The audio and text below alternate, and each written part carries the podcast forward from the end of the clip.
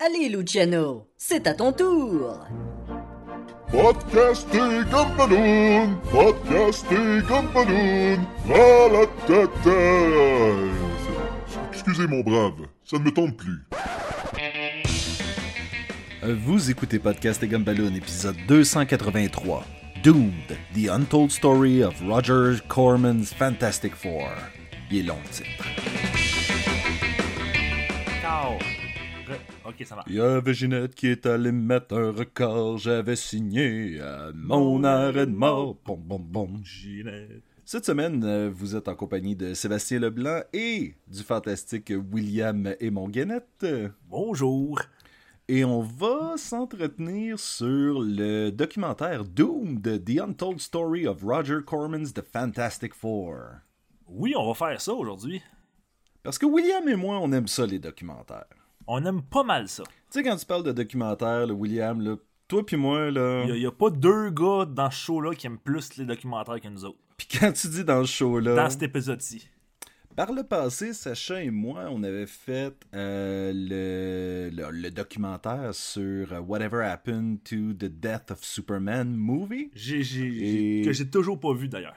Et donc là, on récidive dans le fond en faisant euh, Doomed, The Untold Story of Roger Corman's The Fantastic Four Movie. Sorti en 2015. Et ce film-là se veut un peu l'histoire du film des Fantastic Four qui a été réalisé en 94 puis qui a jamais été sorti. Est-ce que ben en fait, il est disponible en ligne? Est-ce que William, toi, tu l'as vu? Non, je l'ai pas écouté. Et c'est très dommage. Mais euh, t'inquiète pas, William, ce n'est pas un, c'est pas un chef-d'œuvre malheureusement, euh, et il est disponible. Tu peux le trouver sur euh, sur YouTube ou des trucs comme ça. Et non, mais c'est d'ailleurs quelque chose qui m'a un petit peu. je me suis posé des questions dans le film parce que j'étais pas sûr si il était sorti ou s'il était pas sorti Parce que. Ben, il n'a jamais été. Euh, il a jamais eu de, Il a jamais été présenté au cinéma, mais il a été. Euh, il a été euh, leaké, disons-le, pour au grand public. C'est ça, fait on peut le voir. Est-ce que c'est. Mm-hmm. Bon, on commence, on commence déjà à, parler, veux, veux pas, là, mais est-ce que c'est la version originale qui, qui est sortie? Est-ce que c'est, je veux dire, c'est la version définitive? Il en parle un peu dans le documentaire où est-ce que dans le fond, euh, la théorie voudrait que ce soit genre les ingénieurs de son qui, en s'occupant de faire le montage, auraient fait comme bon ben moi je vais me garder une copie de ça. Euh, c'est trop comme cocasse pour, euh, pour pas avoir ça. Donc ces copies-là auraient été les copies inachevées qui auraient été euh, retransmises au grand public. Ok, c'est ça. C'est vraiment comme les roches qui ont été assemblées, collées ensemble, mais pas travaillées, qui sont sorties. Ok, c'est ça que. Je sais qu'il l'explique à faire du documentaire, mais j'étais pas sûr d'avoir bien compris parce que il parle sans arrêt qu'il est pas sorti, mais là il parle qu'on peut trouver les DVD. Fait que là j'étais comme. Ah, J'étais un peu confus. Mais et c'est ça. Et tout au long du documentaire, on va voir, tu sais, on va voir l'espèce de, de, de, labeur, d'amour qui a été mis dans ce film-là par des artisans du métier, puis qui ont vraiment mis leur trip, leur sang, puis qui ont fait ça avec les moyens du bord, tu sais.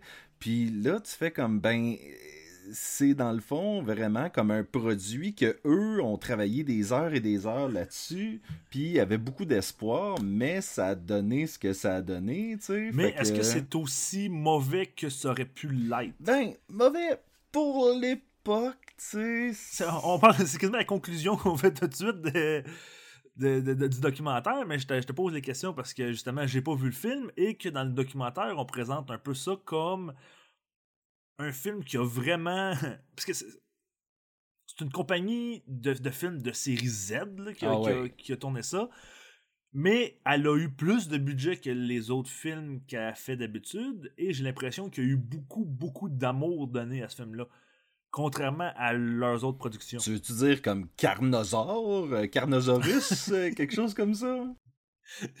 Même en 93, là, 93, juste pour situer les gens, là, c'est l'année où ce que Jurassic Park est sorti.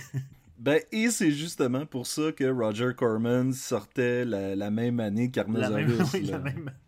Mais c'était clairement un cas d'une compagnie qui, euh, écoute, il y avait quoi, un million de dollars de budget, puis c'était pas, euh, c'était comme le plus grand budget qu'il avait jamais reçu pour un film. Ben, c'est ça, mais la Trauma est un est, une compagnie, une, maison de production emblématique de tous les amateurs de euh, comment t'appelles ça, là, ceux que, tu sais, quand, quand, le film est tellement mauvais que ça fait le tour complet puis il, redevient bon, là. les, euh, les, bons mauvais films, là? Des douteux. Hum, des douteux. Des douteux. Des films douteux, là, ou des. Euh, en français, ils appellent ça des. des des nanars, je pense, ou... Des nanars. C'est que le ridicule du film en fait un bon ça. film. C'est Trauma est connu pour faire des films comme ça. Mais euh, William, euh, avant qu'on aille plus loin, dis-nous donc, en, gros, là, ça parle de quoi le documentaire? Attention, ce podcast peut révéler certaines intrigues.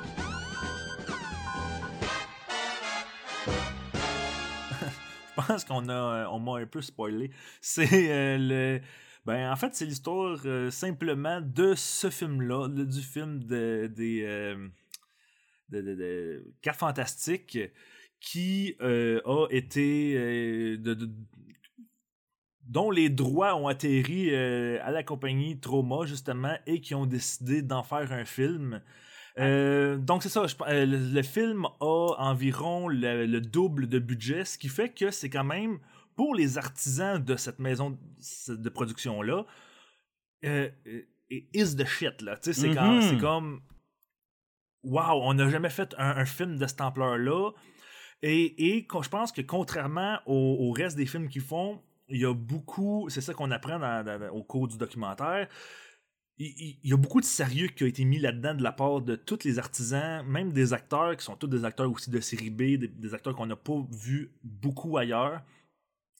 Et de la part de tout le monde, et là c'est ça, je fais un, récapitulatif, un récapitulatif, euh, pas mal du film parce que la, grosse majorité du film, du documentaire, nous raconte vraiment comment il y a de l'amour qui a été donné à ce film-là mm. de toutes les personnes, de, que ce soit euh, les, personnes, qui, les, acteurs, que ce soit les, personnes qui montaient le film, euh, le réalisateur, le, dans le fond, vraiment tout le monde qui a essayé de travailler là-dessus, même les gars qui ont fait la musique, on, on raconte qu'ils ont dépensé jusqu'à, je pense, 8000 dollars de leur poche pour pouvoir faire la musique.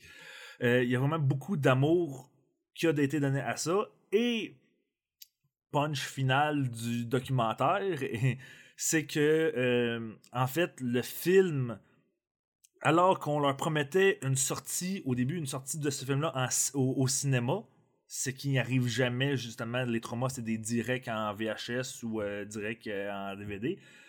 Là, on leur promettait une sortie en cinéma et à la fin, ils apprennent que le film ne sortira jamais. Et même que, en fait, c'était probablement juste une stratégie pour garder les droits des Avengers et ne pas devoir les redonner à Marvel. Pas les Avengers, les Fantastic Four. Euh, oui, les Fantastic Four. Et c'est. Ça, c'est un peu une histoire à briser le cœur parce qu'on a le goût, on a le goût, on est, on est avec les. les, les, C'est les underdogs. Mais, euh, mais c'est ça.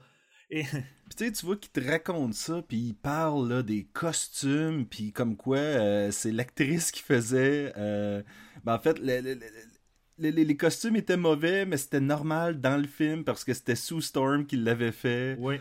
Puis euh, tu voyais aussi, le budget de costume était pas élevé aussi, puis le budget de décor. Puis là, une fois que tu avais fini de tourner ta scène, tu repeinturais tes affaires. Puis, il, y a, tellement de personnes qui ont payé de leur propre poche. Et même, et, il y avait entre autres Monsieur Fantastique euh, et celui qui joue euh, Doom de. Victor Von Doom. Doctor Doom? C'était comme un ouais, Doctor Doom.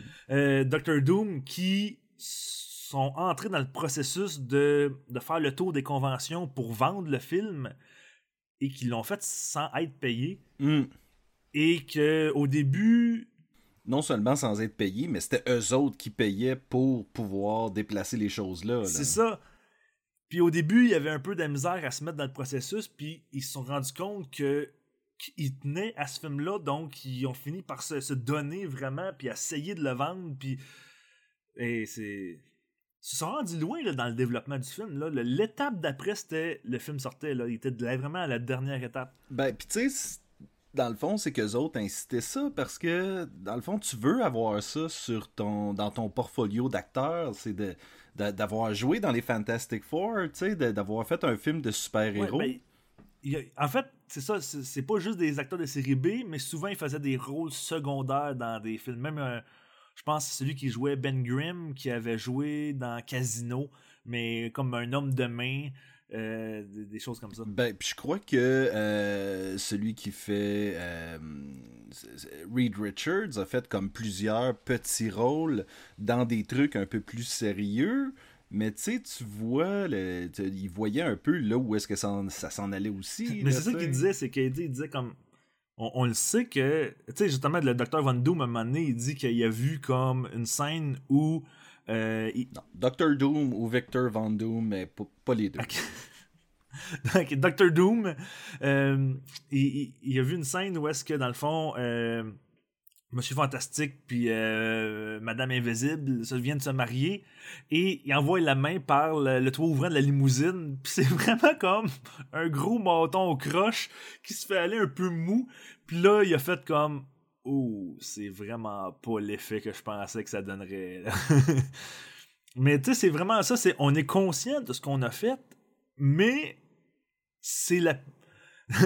c'est la plus grosse chose qu'on a faite, c'est la meilleure chose qu'on a faite, puis on l'a faite avec sérieux et avec amour, et c'est. Même si ça aurait pas été un blockbuster, notre récompense aurait été juste Ben, c'est, c'est parce que sinon, t'as pas de preuve que tu l'as fait. T'as fait un film, mais euh, qu'est-ce que t'as fait pendant les deux dernières années s'il est pas sorti, Ouais. tu sais, s'il existe pas? C'est ça.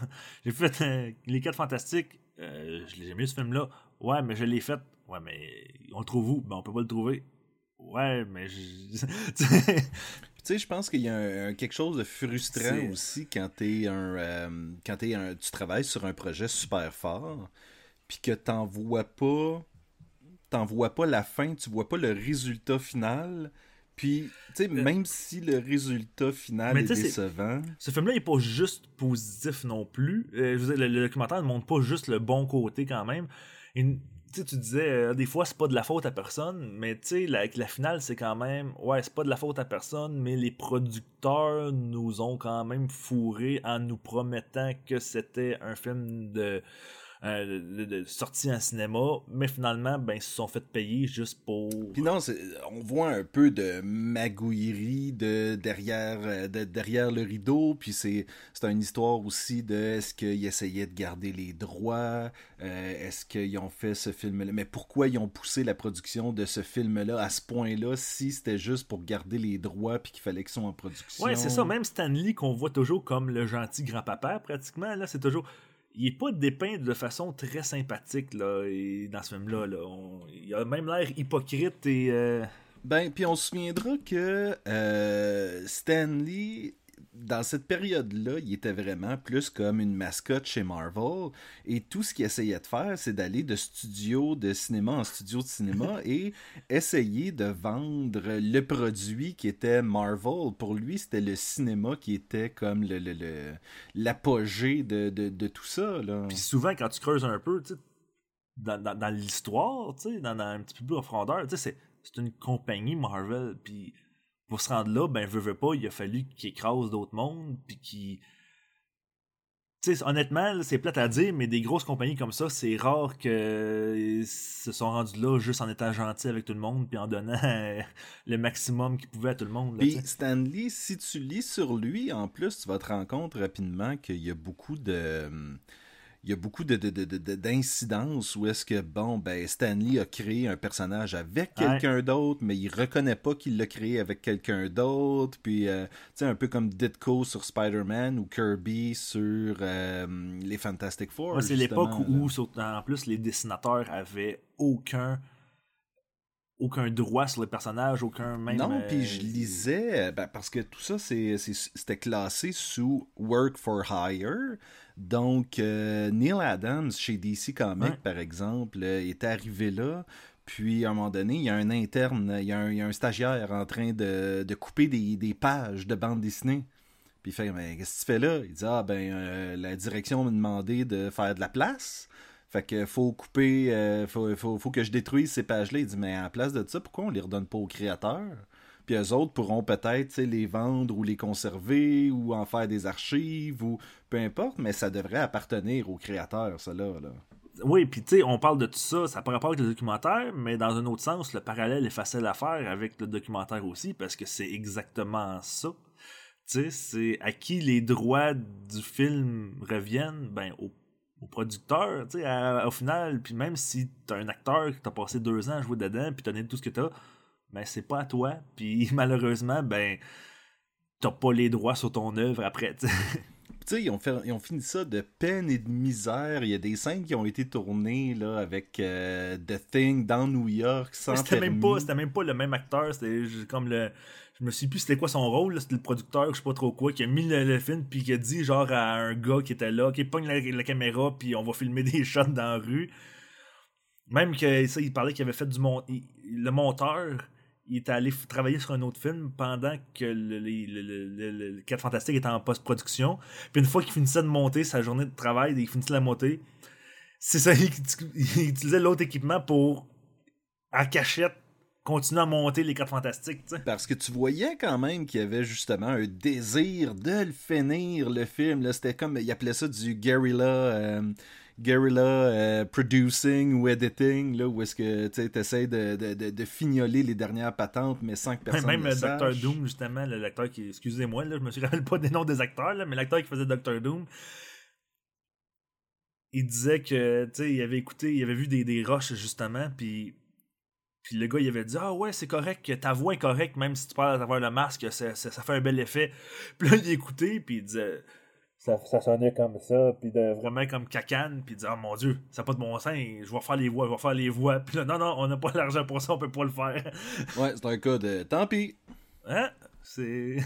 puis c'était une drôle d'époque parce qu'on nous euh, parle à ce moment-là de. Euh, de, euh, du fait que James Cameron aurait réalisé un film de Spider-Man, que Wesley Snipes et, euh, allait peut-être être le Black Panther et que Wes Craven était supposé euh, réaliser un film de Doctor Strange ça, ça aurait été assez euh, intéressant, je pense. tellement, tu te demandes, mais qu'est-ce que qu'est-ce que l'industrie du cinéma de super-héros aurait eu, de quoi ça aurait eu l'air à cette époque-là si ça avait eu lieu, ces projets-là? C'est une époque euh, étrange pour les. Euh, tu sais, c'est ça, c'est entre. c'est juste avant la nouvelle vague, justement, de la, la popularité des, des super-héros. Il y avait, il y avait Blade, peut-être, dans c'est ça, un des premiers. Mais tu sais, c'est vraiment dans, dans, les années un peu le sombre. Là, il y avait beaucoup de, de, de, de, rumeurs, de projets. Puis en même temps, il n'y a pas longtemps avant, il y avait eu Punisher avec euh, Dolph, euh, Dolph Lundgren. Il y avait eu il y avait eu euh, Captain America, vraiment cheap, euh, pas bon, là, aussi. Là. C'est ça, c'est avant, tu sais, Blade, puis quelques années après, il y a eu Spider-Man, mais de, de, Sam Raimi, que là, ça a vraiment commencé. Ça doit être environ dans les mêmes années que Steel, puis de toutes ces... Euh, Qui est un classique, quand même. Ce que j'ai trouvé drôle quand tu m'as demandé de, de, de de faire ça sur. Parce que je, je connaissais pas le documentaire, c'est toi qui me l'as proposé. Là. Et tu me l'as proposé sans savoir que. ben, en tout cas, je pense que tu le sais pas, là, que j'ai un intérêt, une, espèce de fascination pour tous les films qui ont jamais été faits. Euh, en effet, je l'ignorais. C'est un sujet qui m'intéresse déjà depuis un, certain, un certain temps. Euh, je lis un peu là-dessus. Tu sais, l'espèce de. Mais ben, tu sais, un peu dans la vague de, de le, documentaire euh, Jodorowsky Dune.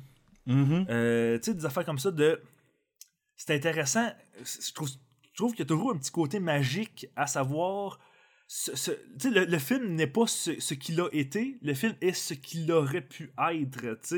Ça devient comme des, espèces de projets. Puis dans le cas de Dune, tu vois qu'est-ce que ça aurait pu être avec euh, Salvador Dali, puis euh, Queen, puis tout le kit. Fait que. Puis, il y a plein de films comme ça, puis c'est des, des, films de Stanley Kubrick qui ont jamais été faits, des films. Puis c'est tous des films plus grands, parce que justement, le fait qu'il ait jamais vraiment existé ça devient, ça devient plus grand que nature. Et ce qui est bizarre avec ce film-ci, c'est que la, magie opère pas. Tu sais, c'est intéressant, c'est vraiment. Mais, contrairement à tous les autres documentaires ou à tous les autres, quand, quand on entend parler habituellement, celui-là est pas vendu comme comme un film qui aurait révolutionné le genre, est pas vendu, et même que justement, la version, il y a des versions qui sont sorties et on sait que c'est un film de bouette un peu. Ben c'est ça, où d'un côté, t'as le, le, Dune de Jodorowsky qui lui a été un, euh, un, un, classeur euh, rempli d'illustrations merveilleuses et de trucs comme ça, puis inversement, on voit on voit le, côté cheap un peu de, de, ce que Fantastic Four aurait pu être. C'est ça, et, je trouve que ça a été un peu un défaut du film pour moi, c'est que c'est vraiment un film qui s'adresse à des personnes qui connaissent déjà le projet, j'ai l'impression. Dans le sens que j'ai été une grosse partie du film à pas savoir ce que le documentaire voulait démontrer moi, moi je, me demandais tout le temps, OK, est-ce qu'ils est veulent, justement, est-ce qu'ils veulent montrer qu'est-ce que le film aurait pu être? Là, j'étais là, il me semble que j'ai déjà entendu parler d'un film des Quatre Fantastiques qui, qui était pas bon de ces années-là. C'est lui qu'on parle ou c'est un autre? Puis c'est ça, là, j'étais pas sûr de, du, ça, du but. et puis, il y a un, bon bout que je me posais juste la question. Ils s'en vont où avec ça? Qu'est-ce qu'ils veulent démontrer? Est-ce qu'ils veulent démontrer que le film aurait été bon ou ils veulent démontrer que le film a été fait justement avec amour et. et c'est-tu l'histoire du film ou c'est l'histoire des artisans? Puis ça, ça prend un certain temps quand t'es pas euh, familier avec le projet.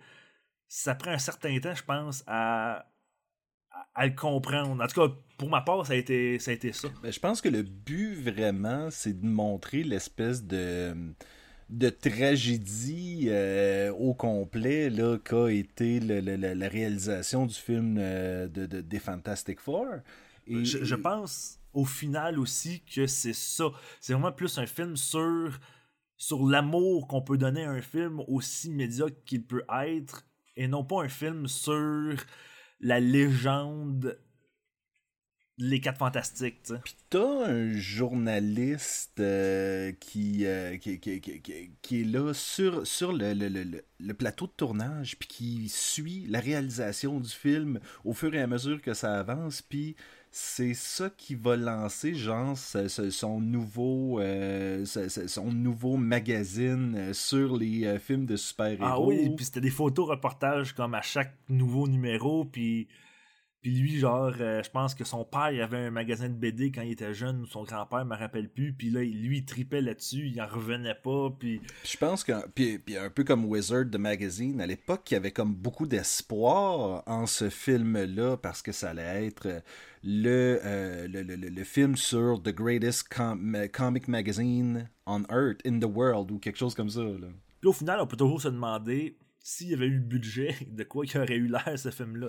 Est-ce qu'il y a autre chose, William, qui aurait besoin d'être dit par rapport à Doomed? Je pense qu'on a pas mal fait le tour. Puis là, on, on donne pas vraiment de notes. Ben, je, trouve ça, je trouve ça un petit peu dur avec le documentaire parce que qu'est-ce que tu juges avec le documentaire? Le sujet ou la façon dont le documentaire a été réalisé en tant que documentaire?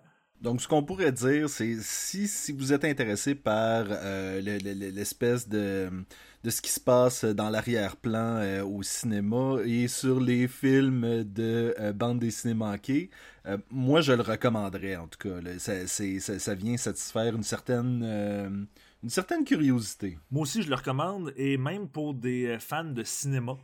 même si c'est vous n'êtes pas vraiment dans ce, ce, Ça nous montre un peu l'envers du décor.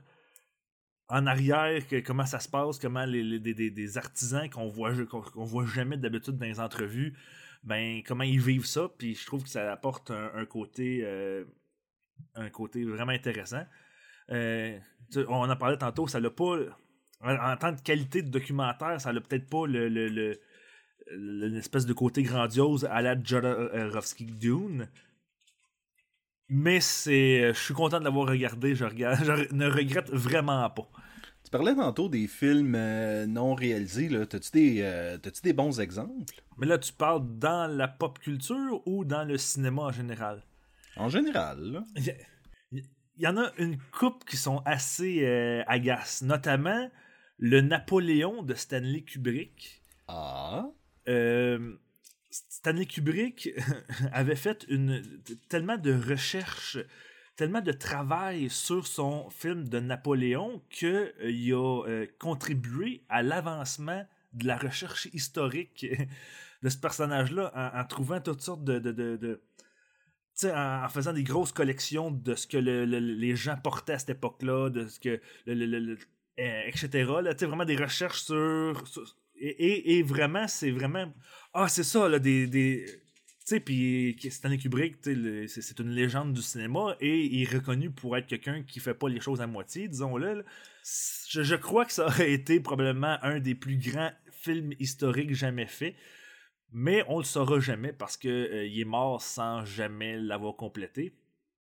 Et il y a d'autres films, euh, je crois que euh, par cœur, c'est-tu Metropolis, c'est un film de Francis Ford Coppola euh, qui est une espèce de film de science-fiction, de, de- d'une espèce de futur euh, idéal et fantastique.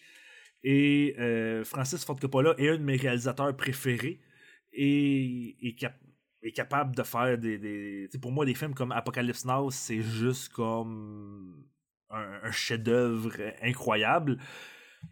Euh, et quand c'est quelque chose qui vient de lui, que c'est pas une commande nécessairement, ben, tu sais, justement, le parrain, le, le Apocalypse Now, c'est c'est fantastique. Et ce film-là, je demande encore qu'est-ce que ça pourrait être s'il le fait un jour, tu sais. Moment intime. On jase. On discute. On parle. Là, William, avant qu'on euh, commence à enregistrer, tu m'as euh, tu m'as fait un petit tease où est-ce que tu m'as dit que tu avais un moment intime pour C'est c'est- c'est pas un, un- un moment euh, intime comme les autres. En fait, je, sais- Bouh! je suis même pas sûr que ça peut être considéré comme un moment intime. C'est juste que c'est C'est c'est un moment. c'est un moment, ça c'est sûr et certain. Et ça, c'est une réponse à deux de vos épisodes précédents. Et là, euh, Ouh, intriguant. et là, faut que tu fasses un, un, un montage en flashback. Là, tu entrecoupes des, toutes des, des, des- des parties d'épisodes que tu as faites. Puis juste que tu faire un maximum de, de travail de montage. ça arrivera pas, enlève-toi ça de la tête, ça pas. non, non, euh, mais c'est juste que j'ai remarqué euh, que euh, l'épisode sur My Little Pony Mhm. et l'épisode sur Batman Light, euh, Gotham by Gaslight. c'est ça que j'ai dit, vous aviez un thème récurrent, C'est-à-dire... c'est-à-dire les dirigeables. Oui! Oui, c'est vrai. Et vous vous êtes posé pas mal de questions, ces dirigeables, dans les deux derniers épisodes. Et je me suis dit, ben tant qu'avoir posé autant de questions que ça, pourquoi pas y répondre un peu? Comme par exemple, est-ce que c'est vrai que les policiers utilisent une image de euh, Zeppelin pour pratiquer à tirer euh, à la cible lorsqu'ils tirent? Bon, celle-là, j'ai pas pu la... j'ai pas pu répondre. Ah. T'as dit la seule que je peux pas répondre parce que euh, c'est c'est un peu dur à dire parce que les dirigeables, vu que c'est c'est quelque chose qui existe pour vrai, tu sais, qui, a fait partie de l'histoire, sais, il y a- il y, a eu Et parfois de façon horrifique. Euh, Oui, euh, parfois de façon horrifique. Et c'est ce qui est- même pas une dizaine d'années après son invention, il y avait déjà des des, des, des, des romans, des livres, des histoires qui commençaient à apparaître avec des, euh, des, des, des, des- des- des dirigeables euh, dans l'histoire. Et là, c'est surtout dans, dans, la littérature, tu peux te demander qu'est-ce qui compte comme un monde alternatif et qu'est-ce qui tu sais, je veux dire, euh, techniquement, ça peut se passer euh, à notre époque, mais quand tu comptes une histoire, ben, ça devient un autre monde quand même, tu sais. Ben, c'est un peu comme aussitôt qu'il y a eu l'ordinateur, les gens ont commencé à intégrer euh, des romans avec, bon, ben, l'ordinateur fait à l'affaire dedans, tu sais, c'est, c'est, un, le roman parle quand même de son époque aussi. Et, bon, je, je, vais apporter quand même un, peu ma, ma, théorie sur pourquoi c'est vu comme méchant. Et parce que tu poses, vous vous posez la question, surtout toi et Sacha dans euh, Gotham by Gaslight. Euh, euh, ah, c'est parce que c'est ça a été inventé. ah, je pense. Tu disais, je pense pas que ça a été inventé par Hitler. Puis là, Sacha te répondait Es-tu sûr Et, je vais répondre à, à votre question. En fait, euh, l'invention euh, euh, du, dirigeable apparaît tout de suite après celle de la montgolfière. Après avoir fait la montgolfière, les gens se sont dit, mais pourquoi pas faire quelque chose d'encore plus gros et qui peut mieux se contrôler, qui peut plus transporter? Et bon, c'est dur à dire l'époque exacte parce que ça finit par être un, plus gros ballon, puis un petit encore plus gros ballon, puis différent, puis différent. Puis un moment mais on peut bon, dater ça environ dans la fin des années 1800. Euh, comme souvent les inventions dans le monde, il y en a qui travaillaient là-dessus dans plusieurs pays différents, donc c'est vraiment dur de donner la paternité à quelqu'un. Mais mettons qu'on va parler d'une des compagnies les plus célèbres, qui est la compagnie Zeppelin. Euh, Zeppelin. Parce que tu demandais, est-ce que c'est Hitler qui les a inventés? Ben en fait... Mais en fait, si le nom euh, en anglais de dirigeable, c'est vraiment Zeppelin, c'est parce que, euh, en fait, c'est le nom de compagnie. C'est l'équivalent de dire Kleenex ou Frigidaire. Mais c'est Ferdinand von Zeppelin, un Allemand, qui a inventé le premier Zeppelin en 1900. Euh, qui là, il y a eu, bon, ils ont commencé à travailler toutes sortes de modèles, de plus en plus gros, de plus en plus grands, et et là où je pense qu'on commence à peut-être voir ça et on, pourquoi on a pris ça comme quelque chose d'horrifique, c'est que ça a été euh, utilisé comme arme de guerre pendant la Première Guerre mondiale. Euh, les Allemands, pendant la Première Guerre mondiale, donc Hitler est toujours, ben, il est là, mais comme soldat, là, il n'est pas vraiment dans le paysage. Euh, en fait, c'est que euh, les avions naissent à environ la même époque, mais ils ont remarqué que, euh, étant vraiment plus gros, ben, les dirigeables peuvent transporter beaucoup plus de bombes et viser vraiment plus large. Donc, ils ont utilisé des zeppelins pour bombarder la Grande-Bretagne. En fait, c'est ça, ça a été utilisé dans la Première Guerre mondiale parce que parce que les avions n'étaient pas assez développés pour monter aussi haut que les dirigeables, donc ils n'étaient pas capables de les attaquer, euh, et que les, armes anti-aériennes n'avaient pas non plus été vraiment développées. Donc, ça, ça c'est venu juste à la fin de la Première Guerre mondiale. Et là, à la fin de la Première Guerre mondiale, était pratiquement plus utilisé. Mais c'est pour ça que, sais, on peut pas vraiment associer ça plus qu'il faut à Hitler dans le sens de d'armes parce que parce que la deuxième guerre mondiale c'était vraiment plus intéressant. Mais je veux confirmer, je savais que c'était pas inventé par Hitler. Mais mais je pense que ça vient parce que ça, entre les deux guerres, on, l'utilise vraiment plus comme euh, euh, façon de voyager, de transport. Euh, tu sais, avant les grands avions, ben la façon de par les airs de voyager outre-mer, ben c'était les dirigeables. Comme dans Indiana Jones. Oui. Et ben, dans Indiana Jones, c'est le Edinburgh celui, euh, le dirigeable s'est écrasé aux États-Unis. Et c'est peut-être là que vient l'association avec les nazis, c'est que c'est c'est un euh, ça a été fait par des Allemands et c'était une fierté mondiale c'était c'était le plus gros dirigeable jamais fait supposément le plus sécuritaire parce que à la base l'Edinburgh euh, Edinburgh au lieu d'être rempli de d'hydrogène devait être rempli d'hélium. Qui est pas euh, qui, est, pas aussi inflammable. C'est ça, ça explose pas autant que, l'hydrogène. Mais l'affaire, c'est que euh, les seules sources à l'époque euh, d'hélium venaient des États-Unis. Et les États-Unis avaient décidé d'arrêter de, couper, de fermer les valves et de ne pas en donner aux, Allemands. Donc, ben, il a fallu qu'ils remplissent d'hydrogène pareil. Bon.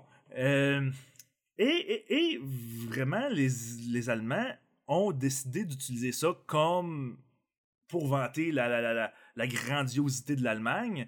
Même qu'il y avait sur le Edinburgh, des, sur les, euh, les, les, les, Sur l'aileron?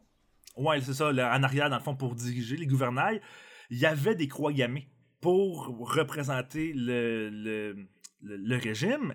Et au lieu de s'appeler le Edinburgh, Goering, le, le- chef de la guerre, le, ministre de la guerre, voulait nommer ce, ce Zeppelin-là, voulait le, le nommer le Hitler.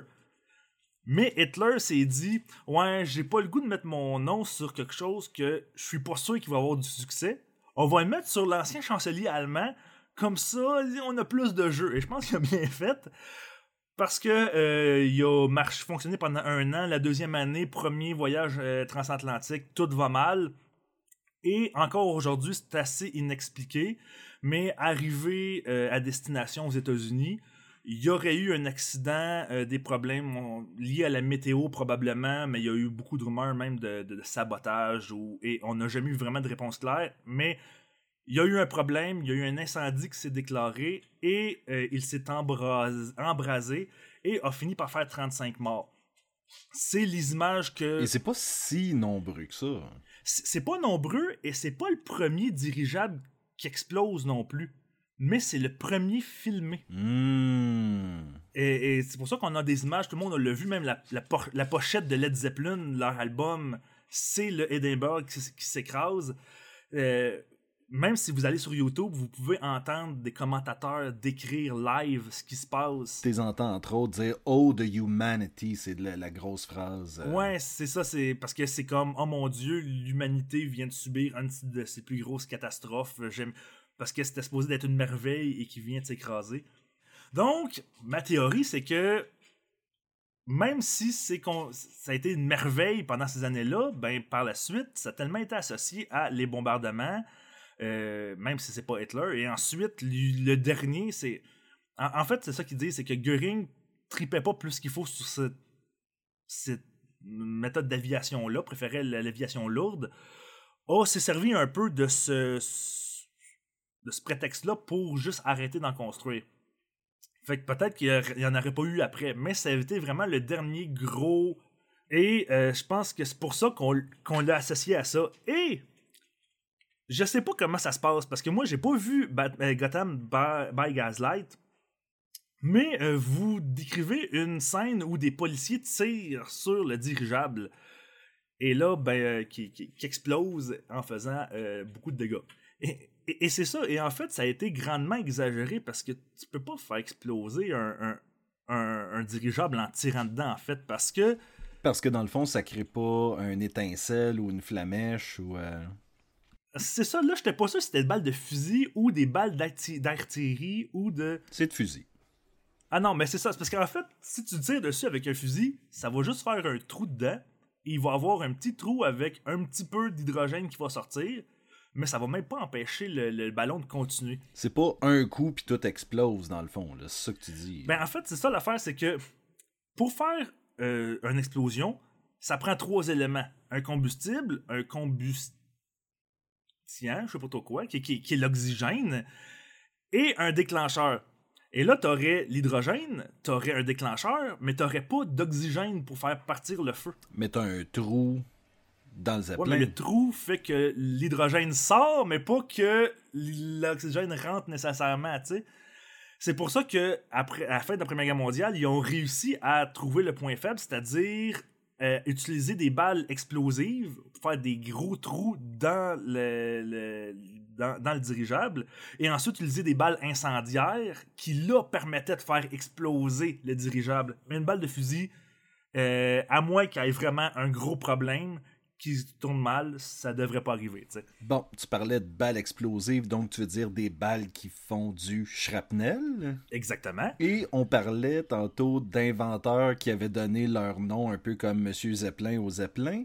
Ben, j'ai découvert récemment que euh, shrapnel, c'était le nom de la personne qui avait inventé euh, la chose en question. C'était comme euh, une balle explosive euh, qui, qui, qui- du shrapnel. C'est Monsieur Shrapnel. Monsieur Chapnel, ouais. C'est, c'est... Donc, c'est ça. C'était mon petite mise au point sur les dirigeables. Ben, merci, William, d'avoir répondu à ces questions et de nous avoir remis à notre place. Là. non, mais c'est vraiment. Je vous écoutais, puis tu sais, surtout quand vous en avez parlé la deuxième fois, j'ai fait comme. Non, je vais faire des. Ça, ça me fatigue. Je vais faire des recherches là-dessus parce que je veux savoir les réponses. Je pense que tu me disais aussi que, euh, parce qu'on se posait la question, en fait, Sacha savait pas que le Zeta Project existait. Puis toi, tu disais que tu l'avais déjà écouté, je pense. Euh, non, j'ai vu l'épisode de. euh, euh, en fait, Ah ouais, toi, t'avais vu... Non, t'avais vu l'épisode de Batman Beyond. c'est ça, c'est que j'ai, je l'ai écouté il y a très longtemps, je pense, quand, quand ça jouait à la télévision, euh, Batman Beyond, et un des seuls épisodes, un des seuls personnages que je me rappelle de cette série-là, à part euh, Batman et euh, le vieux Bruce Wayne, ben c'est, c'est ce robot-là, parce que je le trouvais vraiment cool. Il y avait comme des guns qui sortaient, genre des trous qu'il y a dans les côtes, là, puis ils se transformaient. Mais tu sais pas si la série de Zeta Project est bonne. Absolument pas. Un peu dommage, un peu dommage. Mais, mais j'ai le goût d'aller, d'aller le chercher pour voir si c'est bon. Ben, on va faire ça, puis euh, quand on l'aura fait, ben, on fera un épisode là-dessus. Je pense que c'est un rendez-vous. Ben, puis là-dessus, William, je vais te remercier d'être venu faire l'épisode avec nous Ben, merci de m'avoir invité. et d'a- d'avoir joué au prof euh, d'histoire avec nous autres. et je te dis à toi, William, et à vous, les gambaloonies à la maison, à la semaine prochaine. À la prochaine fois.